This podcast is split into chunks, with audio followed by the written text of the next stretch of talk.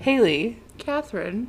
do you know how we got our podcast started so fast? How? We use the Anchor app. What's the Anchor app? Well, it's a really cool app. It's completely free and it'll distribute your podcast to Spotify, Apple Podcasts, and many more. Wow, it literally does all the work for you, pretty much. Basically, For free? And yeah, and you can make money on your podcast. It's free. It's completely free. Anything you need to make your podcast will be all on Anchor. Wow. They're more dependable than anyone in my life. So, I mean, you said it. um, so, if you guys are interested in starting a podcast, download the free Anchor app or go to anchor.fm to get started. That's A N C H O R dot FM to get started. Thanks. Find other great podcasts like this one at podmoth.network. Hey, podcast lovers. My name is Haley, and I run the Don't Identify podcast. I have been passionate about helping the unidentified get their names back ever since I found out I lived within miles of where Sherri Ann Jarvis, formerly known as the Walker County Jane Doe, was found. In my podcast, I tell the stories and provide information about unidentified people in hopes of reaching their loved ones and getting their names back. So come join me and help me advocate for these people. You never know, you could recognize someone's story.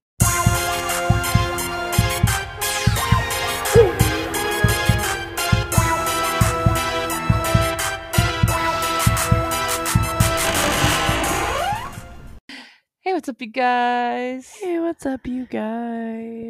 How y'all doing? Hope you guys had a great week. As you know, it's campfire week, so we're gonna hop into some campfire stories Ooh. that we we got here for you. Yes. Great. Okay, bye, guys. So you're not get. I was gonna be like, so you're not gonna get this long, chaotic intro that you normally do, because we just jump straight into the snap, the crackle fire. Yeah. Ooh. we, So- we sometimes give them an intro. So just just go to YouTube, type in campfire on that search bar, put it on your screen, make sure it's the ASMR version of the high crackles, and just listen. There's crackle sounds in the background of this episode, so they don't need to turn on the sound. okay. Sit back. Relax. And Start a fire. Get in your underwear. Get naked, pour a glass of wine, do whatever you do. Do you, baby? I don't know. Some risky business. just in the white top, Yeah. sliding across the floor. Listening to dumb, scary stories. Um, just- yeah, just listen to our soothing voices. Our soothing voices. I don't know. Maybe maybe this voice is a new look for me. Haley's slightly ill. Ill, yeah. It's not contagious.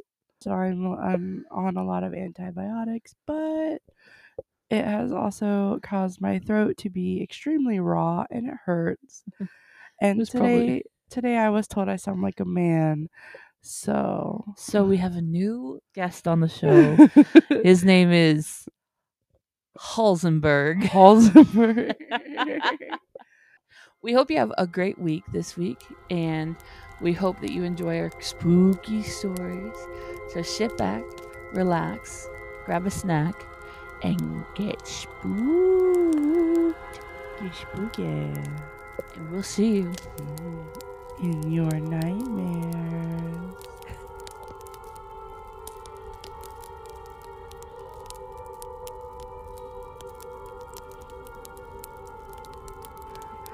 So I worked as a cashier at a grocery store. There was a guy who would always come through my line to chat with me. This wasn't too unusual because a lot of customers had favorite cashiers. We would small talk, nothing too crazy, until one day he asked, What time are you off? I smiled and sarcastically replied, Off? What are you talking about? They don't let me leave. This was a typical response because I'm paranoid and would never tell some rando when I was off work. I finished cashing him out and he took his items and said, I guess I'll just have to wait in the parking lot. It was hard to tell if he was joking, but I shrugged it off as he walked away. I continued my shift, and a few hours later, I clocked out. Thankfully, it was still light out and the parking lot was pretty busy. I heard a voice call out to me from behind me and I glanced back. It was the customer. He literally waited until I got off. He said, I thought they didn't let you leave. He jogged to catch up to me. I slowed down in efforts to get rid of him before we got to my car. I politely laughed and said, They let me go because of good behavior. I had almost completely stopped to finish the conversation. I didn't want to walk him directly to my car, in case he was trying to follow me. He said, Well, where are you off to now? I said, Oh, I just have some errands to run. He said, Do you work tomorrow? I said, uh, I'm unsure. I'd have to check my schedule. Speaking of, I forgot to grab something in the store. I turned around and started walking back to the store.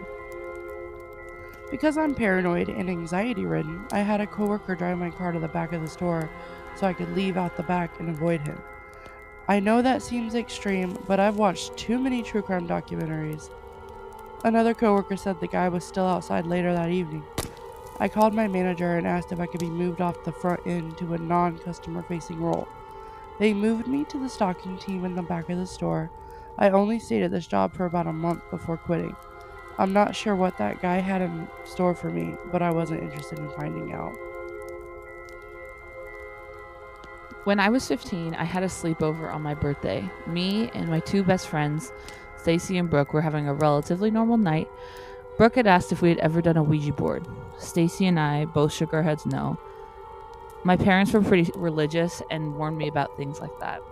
That didn't change the fact that I was actually interested from what I'd seen in movies and books. Brooke pulled a Ouija board out of her bag and set it on the coffee table in between us. She looked at both of us, asking, Want to play? We both silently agreed by placing our hands on the planchette. Brooke carried the interact, placing her hands on the planchette, moving it in circles. Is anyone with us tonight? she asked.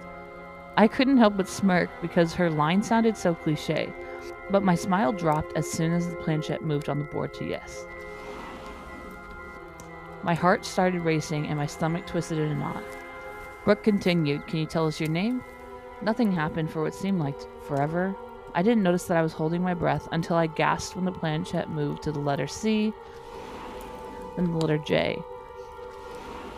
CJ, I said out loud. What kind of ghost name is that? Brooke said, Could be initials. Sometimes it takes a lot of effort for spirits to move in the physical world. Maybe CJ is all they could do. We continued to ask CJ questions. We learned that supposedly CJ was a girl and she was 18 when she died, and she died by drowning. As we asked questions, the answers came few and far between. We assumed that maybe she had gotten too tired to continue. We decided to stop. Brooke made sure that we slid the planchette down to goodbye to close the session and took the planchette off the board. I couldn't stop thinking about CJ for the rest of the night, even after we had decided to go to bed. I was wide awake.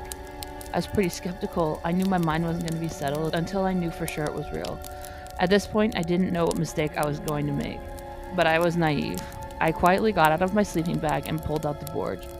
I placed my hand on the planchette and began moving the planchette in a circle, and I whispered, CJ, are you there? I stared at the planchette, nothing moved. I almost gave up until the planchette began to slide across the board to yes. My jaw dropped open, and I knew it had been real. I heard footsteps walking down the stairs. I looked at the clock and noticed it was 4:30 a.m. when my mom wakes up. I leave the planchette on top of the board and I slide it under the couch. And I know what you're asking. No, I did not say goodbye. I rushed to get back into my sleeping bag and closed my eyes as soon as my mom walked through the door. Now I know anyone who knows anything about Ouija boards is probably shaking their heads as they count all the mistakes I made in such a short time. I played the board alone. I left the planchette on top of the board and I never said goodbye. Little did I know these mistakes would literally haunt me for years. I have countless stories about CJ I can send you if you want.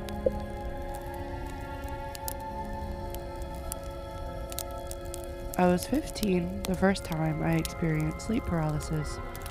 I woke up in the middle of the night, my eyes shot open, and I was lying on my back. I had the most uneasy feeling, and I could hear a tapping coming from the corner of my room. My heart started racing as I tried to lift my head, and I couldn't move or make a sound. I started to panic I felt a dark, threatening presence around me, but I couldn't look to see my surroundings. It felt like the darkness was swallowing my bed and I wasn't able to get out of it. I felt a heavy pressure on my chest and I felt like I was suffocating. I don't know how long I was in this state, but it felt like hours of hearing the sounds of rustling through my room in complete darkness. When I finally woke up, I was drenched in sweat and shaking. I got up off my bed and felt sore, like I had completed a full body workout. I was beyond exhausted. I tried to begin my day as normal. I went to the bathroom to take a shower. As I was drying off with my towel, my back began to sting. I turned to the mirror and I had scratches across my back. I was scared and confused at this point, as I remember I was on my back during my sleep paralysis experience and alone in my bed. I never found an explanation for these marks on my back. I've had countless experiences with sleep paralysis through my childhood. I'm pretty certain that the house I lived in was haunted, because as soon as I moved out, everything stopped. My family always told me my experiences were my head, but I know what I've seen. Even my friends and my high school girlfriend had experiences there.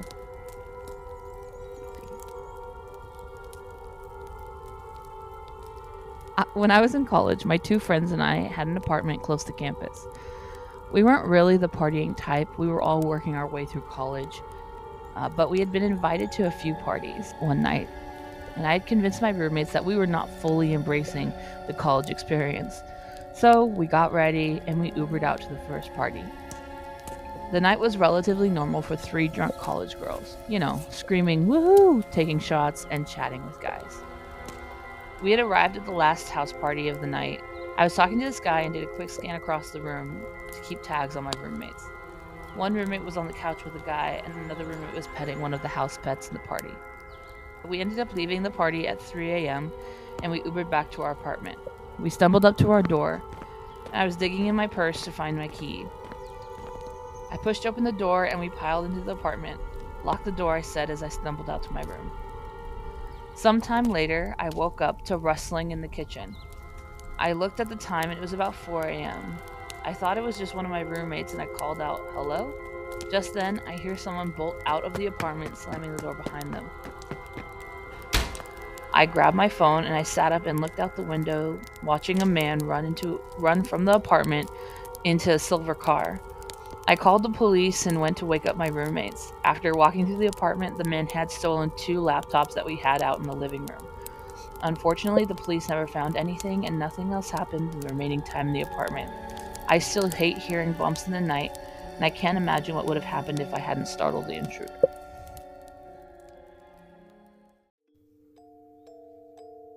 Hi there, nerdlings. I'm Ash. And I'm Nat. We're the host of Crime Time Nerds, a podcast that focuses on lesser known investigations, unsolved cases, serial killers, and small town crimes. Join us as we pick up our flashlights and begin our search for answers as we venture down those dark true crime paths together. Join us every Sunday as we explore the nature of these often heinous and heartbreaking cases.